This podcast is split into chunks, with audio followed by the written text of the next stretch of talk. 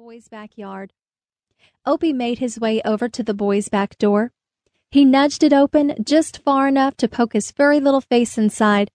As he looked around, he could see clothes lying all over the floor. Opie decided to scurry inside to see what was going on. Once he was inside the house, Opie saw the boy and his mom packing several large suitcases. It looks like the boy and his mom are going on a trip. But where are they going? Wondered Opie. Opie was always up for an adventure and was already thinking about joining them wherever they were going. Do you have everything packed? asked the boy's mom. Almost, replied the boy. As the boy was getting ready to close the last suitcase, he realized that he had forgotten his white polar teddy bear. So he went upstairs to his room to get it.